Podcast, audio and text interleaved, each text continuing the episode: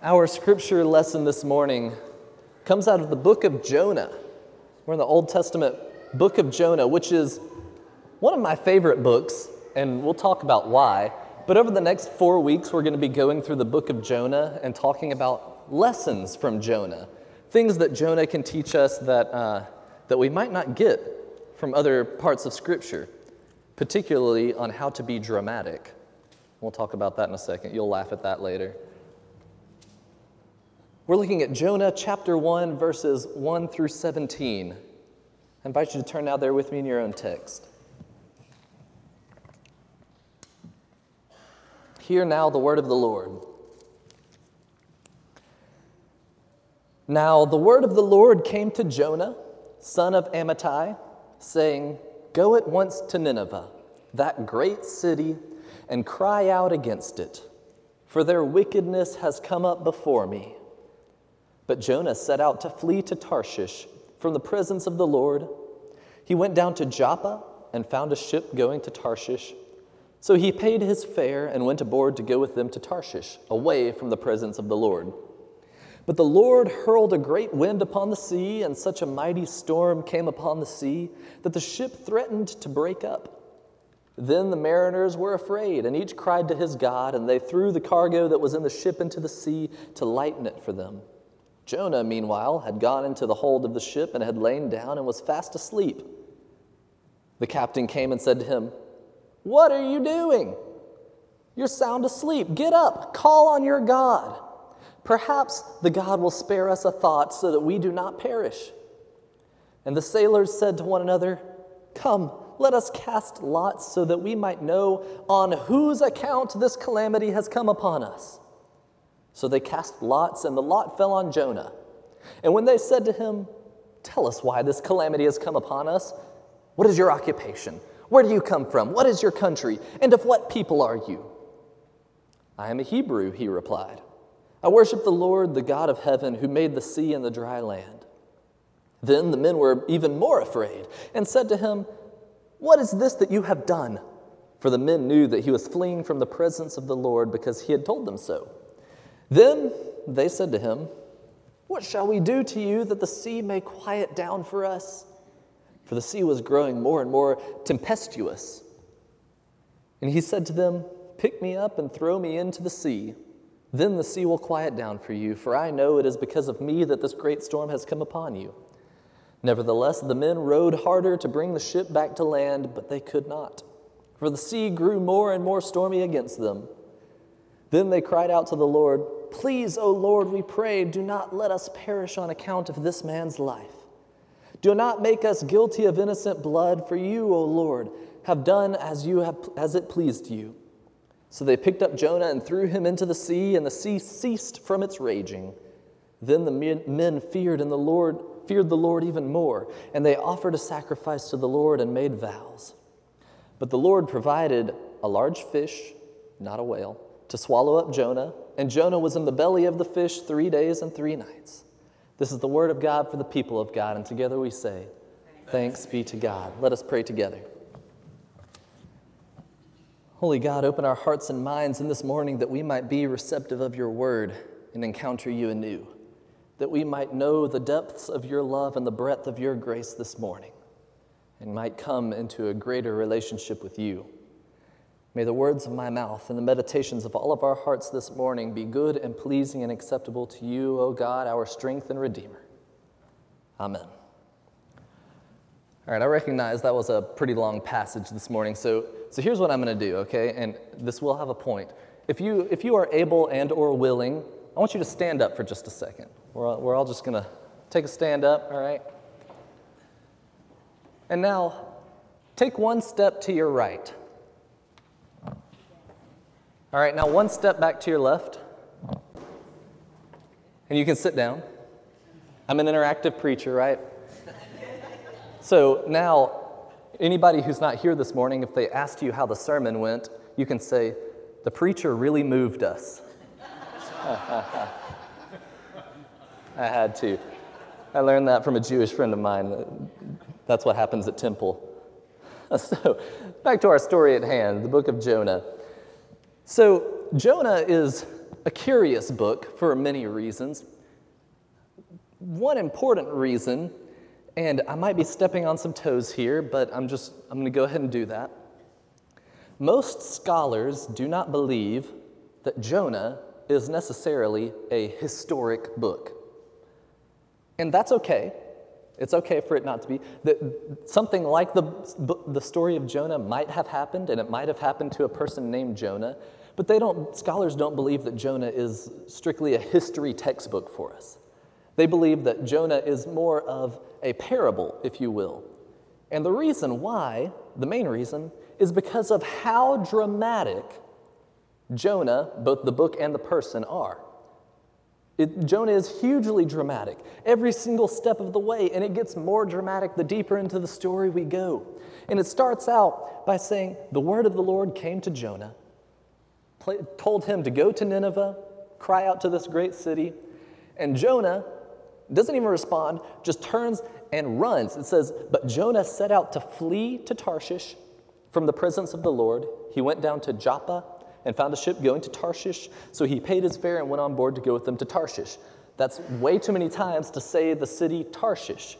But the reason why it's said so many times is Jonah's trying to make a point. The book of Jonah is trying to make a point that the person Jonah was trying to get as far away from where God wanted him to go.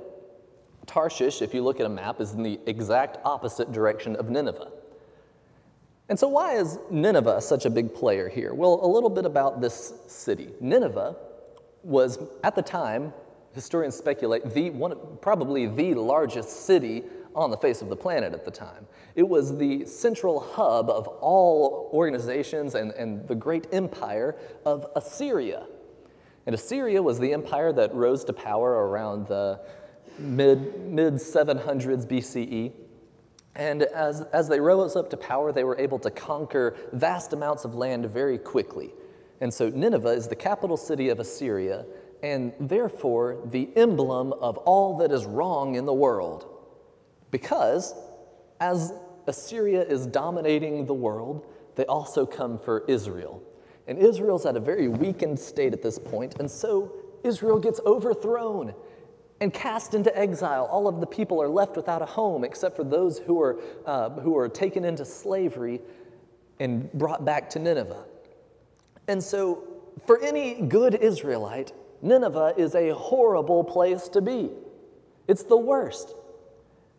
And so, understanding a little bit about Nineveh, we start to see why Jonah ran. Because Jonah knew that going to Nineveh would be a really bad idea. But God calls him out of his comfort zone. God calls him for a brief moment out of his comfort zone, saying, Go at once to Nineveh, that great city, and cry out against it, for their wickedness has come up before me. And Jonah says, No, and leaves. And he runs away as, as, as, far away as he can get to the city of Tarshish, by the way, if you didn't get that earlier. And, and the reason why isn't, is, isn't just because of how dangerous Nineveh would be for an Israelite at this time. I mean, how many people would want to go to this terrible, threatening place? But also, Jonah believes Nineveh deserves punishment. Jonah doesn't want to go to Nineveh and tell, and tell them this message from God because, as we will learn later, Jonah knows that if he takes this message to Nineveh and tells the people what God has said, then the people will repent and they will turn from their ways and they will follow God and God will forgive them. Jonah knows this is, the, this is the, the, the, formula that God has set up for the world. And so he turns and runs away from that because he wants Nineveh to pay. He wants them to burn in a great fire. He doesn't like Nineveh. None of the Israelites like Nineveh. It's a horrible place for anybody who's not an Assyrian. And so, in addition to it being a threatening, dangerous place for any Israelite to go, and in addition to the fact that Jonah hates Nineveh and wants them to burn, Jonah also runs because he's just really dramatic. Like, really dramatic. And I promise that will come out more in his personality as we go along. But the point we need to focus on here is that Jonah is called. Jonah is considered one of the minor prophets of, uh, of the Old Testament, and that's not because he wasn't really good at his job, so he didn't get like the major status. It's just because his book is smaller than other prophets. So he's a minor prophet. And like every prophet, they have a call story, a moment where God tells them to go and do something, go and tell the people a certain message. And most of the time, prophets aren't happy with the assignment they've been given. That's actually a staple of a prophet. If you see somebody who claims that they're a prophet and they love their life, they're probably not a very good prophet. Because prophets have the worst job in the world. They have to go and bring truth to power. And that is a horribly scary thought to bring truth to power, to be able to say to the ruling party of the day, You're all failing and God is coming for you. Nobody wants that job. And if you do want that job, you're not a very good prophet. But Jonah is called. Jonah is called into a, into a work that is just uncomfortable. And one thing we have to remember about call stories is that God's ways are not our ways. In other words, whenever the reason why God calls people is because God doesn't work the way we might want God to work. For instance, God doesn't work all the time through very obvious miracles. Maybe you've experienced very obvious miracles in your life, and that's wonderful, but they don't happen all of the time. It's not like every morning you wake up and you go and look out of the sky for today's latest God writing or that you, you, know, you have these moments where God is speaking in this uh, deep, booming, or high pitched, squeaky voice. I don't know what God's voice sounds like. And, and is speaking very audibly to you and saying, This is what you're supposed to do today. God doesn't work through obvious miracles quite as much as we would like. Instead, God chooses to work through us and calls us into a life meant for more than just ourselves. And so, whenever we say that we are called, and that's what I want to tell you this morning is that each and every one of us here are called. Whenever we say we are called, what we need to understand is that God is choosing us to guide the world towards God's kingdom come. God calls us, in that case, to an uncomfortable life. God calls us to step outside of our comfort zone. And that's not just for the prophets, minor or major, it's for each and every one of us. God calls us out of our comfort zones. In fact, in, in John 16 33, Jesus tells his disciples, In this world, you will have trouble. There's no avoiding it. That word will is a very important word. It's not, in this world, you might have trouble, or this world can be hard. It's in this, in, in this world, you will have trouble. It's, it's just a given. We're being called to a life that is challenging. He even goes so far to say that just because you follow me, people will hate you. And that's just you know, something that develops out of following Christ because Christ is often contrary to what the world wants.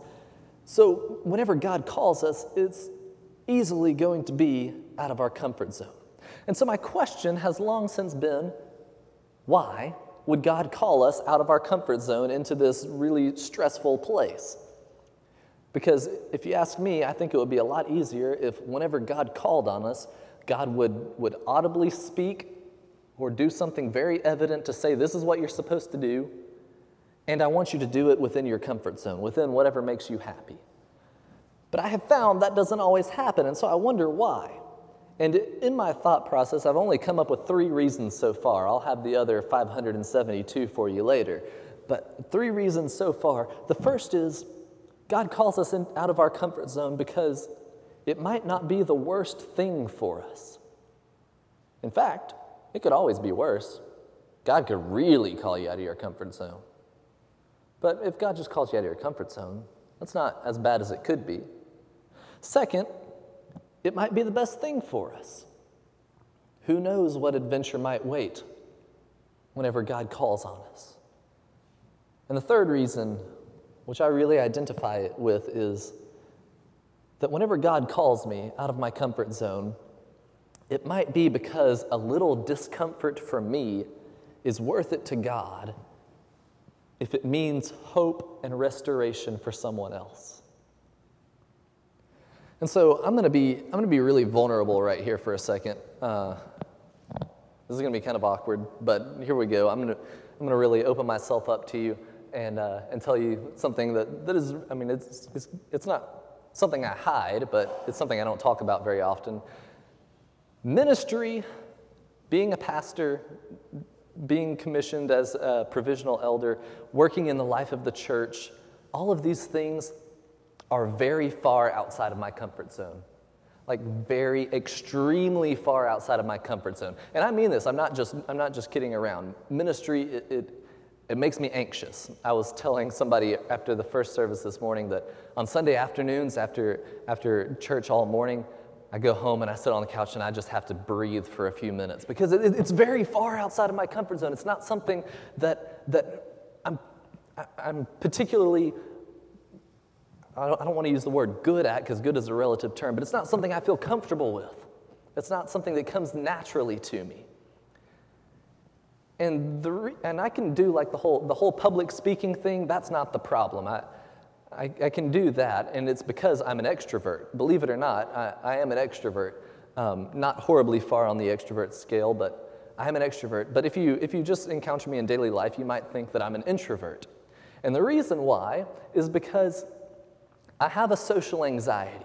Okay, and I know people start getting uncomfortable when you start talking about psychological uh, concerns or mental, mental health concerns or whatnot. I, I have a social anxiety to the point that whenever I have to interact with another person, or whenever I have to ask a person to volunteer or to help out, or whenever I just have to be in the same room as another person, I, I become overwhelmed to the point of almost being paralyzed with thoughts that keep telling me, you're just being a burden right now. You're not wanted in this space. You are just a burden. You're a hindrance in this moment. And these thoughts are flooding in, uh, over me constantly. If I'm just around another person, it's immediately, you're not wanted here. And it's a real social anxiety that I've been wrestling with for many years. I mean, I, I can't imagine, I can't remember a time whenever this hasn't been a reality for me. And so, ministry, a very relational profession, it gives me a lot of anxiety. um, and, and but the, the contrary nature of it is, I don't want to be alone. I don't like being by myself. I like being around other people, but being around other people gives me awful anxiety. So I'm in, a, I'm in a real predicament here in ministry. But I'm saying this ministry is far outside of my comfort zone. And so whenever God started drawing me toward ministry, I had a lot of questions and concerns because I knew what ministry looked like. I've grown up my whole life in the church. My grandfather was a, a, was a pastor in the Baptist church. We don't talk about that very often. I, I, grew up in the life of uh, in the church. I was participating in various areas of the life of the church. So I knew that going into ministry was going to be horribly outside my comfort zone, not something that I could easily do. And so, so as I was figuring out what my life was going to look like, senior year of high school, I mean, I'm almost ready to graduate, honestly. And, and I, during this time, I had full scholarship to go to Mississippi State to study aerospace and mechanical engineering. I know some, I, heard, I said Mississippi State, and some people started looking at you like, are you kidding me? I saw one hand back there. Um, but uh, was going to Mississippi State for aerospace and mechanical engineering because I knew that was something I felt comfortable with. I told y'all a couple weeks ago, I'm really comfortable with math and science. That's area I like to, I like to stay in. Um, and I knew that I could get along really well if I just had a cubicle off in the corner and could be working on projects and stuff, and, and people wouldn't really, I wouldn't have to really bother people. Would have been, you know, my extroverted self might not have liked it so much, but I wouldn't have felt like a burden so much. And so that's what I really tried. I tried really hard to go into engineering. And it was like God just kept opening up these other doors and just giving me the boot right, right through it. It's like, nope, come on, you're going this way. You're going this way into ministry. And, and door after door, I mean, in, in youth group, people started saying, Have you thought about seminary? And I say, No, that's a made up word, so I haven't thought about it at all. Um, it's not, it's a real thing. I, I did that. Um, it wasn't what I wanted. Even in college, after I decided to major in religion and psychology at Huntingdon College, which, by the way, is a liberal arts school on the complete opposite end of the spectrum as Mississippi State, and I, I, majored in, in religion and psychology. Even after that, come my senior year, the only plan that I had in senior year was that after graduation, I would put on a backpack and I would just start walking, walking the face of the earth. That was, and that's not an exaggeration, that was my plan. Because I knew that the degree I had just gotten was going to lead me into ministry, and I didn't want that uncomfortable nature to be around me all of the time. Lo and behold, uh, uh we just got a new chaplain that year. His name is uh, Woods Lisenby. He's the associate pastor over at Dauphin Way. And he looked at me and said, Don't be dumb. And said, Go to seminary. Said, There's that made up word again, but all right, we'll see what that's all what all that's about. And so I went on to seminary, and even at seminary, I found myself resisting this call to ministry, even though I was working in churches the entire time. But I, I, I have this social anxiety that keeps me thinking that at all times I'm going to be a burden. And I even was very hesitant to talk about this this morning because I, I feel that even by telling you, I become a burden to you. That even by telling you that I feel like a burden to you, I've become more of a burden to you because now you're going to, now you're going to think about it every time you talk to me or every time I'm in your presence, right? But God moved me into ministry. And I'll tell you what, I love it. I love every part of it. As uncomfortable as I am every time I have to engage with another human being, I love every part of it. And if it wasn't for ministry, I wouldn't be here with you all now. I mean, there'd be zero chance that I would be at Spring Hill Avenue United Methodist Church right now. I wouldn't, I wouldn't have even considered Mobile as an option to move to. All the, all the engineering jobs are in Huntsville, right? So it, it wouldn't have even been on my radar. I wouldn't have met my best friends in the whole world if I wouldn't have kept stepping or being kicked through those doors into ministry. I wouldn't have met my wife if, it would, if I wouldn't have been following this call into ministry. As reluctantly as I might have been following it, there's so many aspects. Actually, every aspect of my life that I love so much would not have been possible were it not for a call outside of my comfort zone. And so I kept following this call simply for one reason because God wasn't giving up on me. God wasn't letting me have my way. God wasn't letting me stay in my comfort zone. What I realized during the midst of all of this wrestling and figuring out what a call actually means, I realized that God wants us to be a part of the story. I realized that God wants us to be a part of the story of grace and of salvation. I, w- I realized God wants us to be a part of the story of the gospel.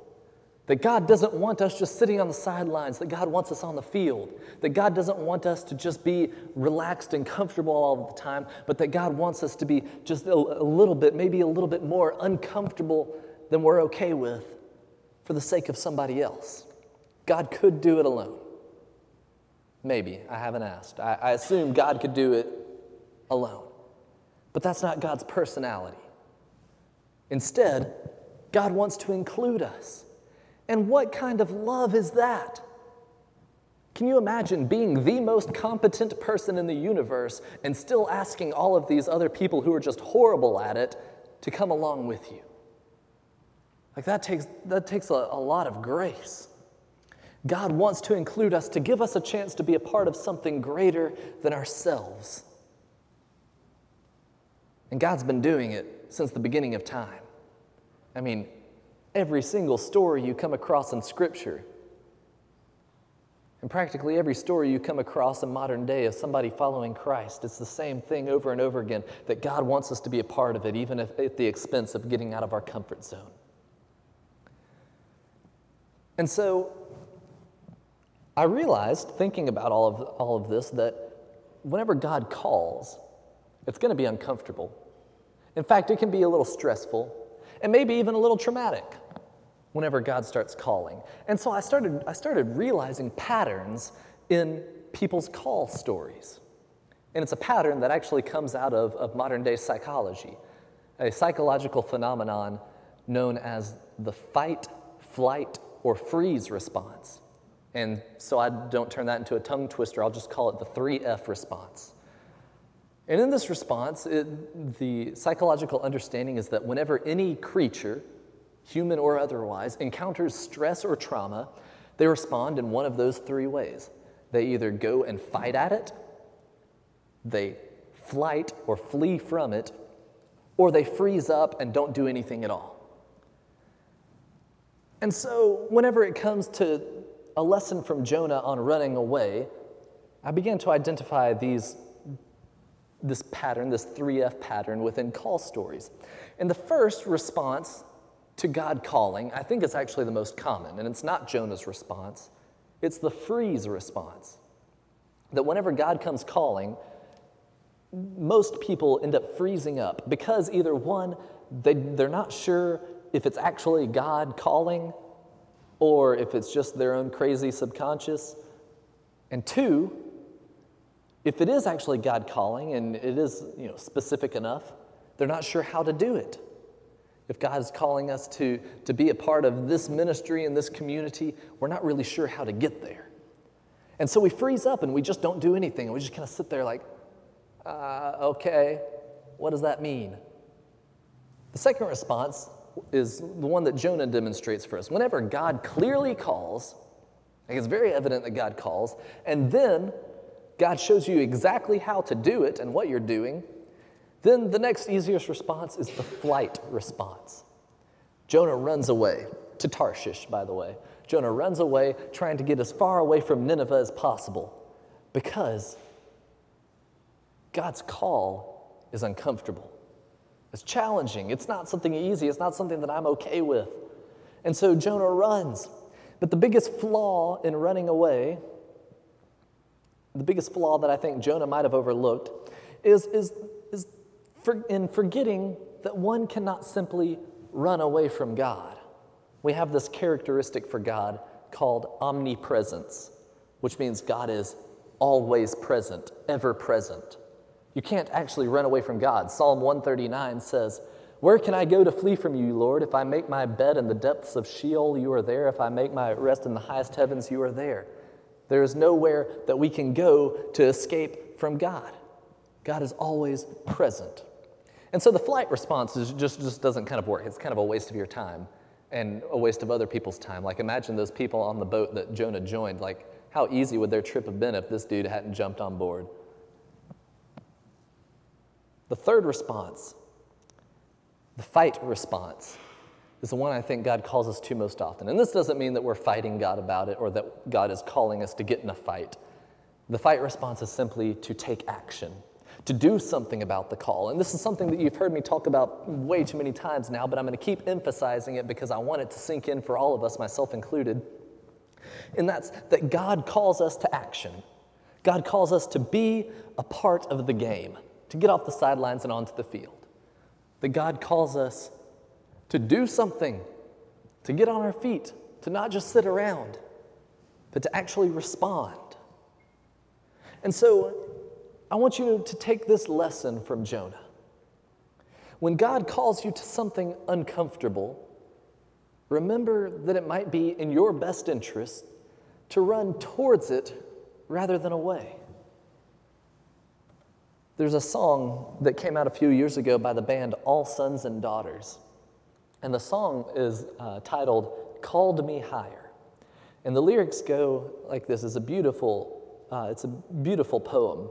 But hear these words I could just sit and wait for all your goodness, hope to feel your presence. And I could just stay right where I am and hope to feel you, hope to feel something again. And I could hold on to who I am and never let you change me from the inside. And I could be safe here in your arms and never leave home, never let these walls down. But you have called me higher, you have called me deeper, and I will go where you will lead me, Lord. You have called me higher, you have called me deeper, and I will go where you will lead me, Lord. What, this, what the lyrics of this song are telling us is God does give us a choice. And we could be on either end of that choice. But there's something greater waiting for us. We could just sit and wait for God's goodness, wait and hope to feel God's presence. But God has called us higher. We could just stay right where we are and hope to feel God, hope to feel anything. But God has called us deeper. We could hold on to who we are and never let God change us from the inside. But God has called us higher.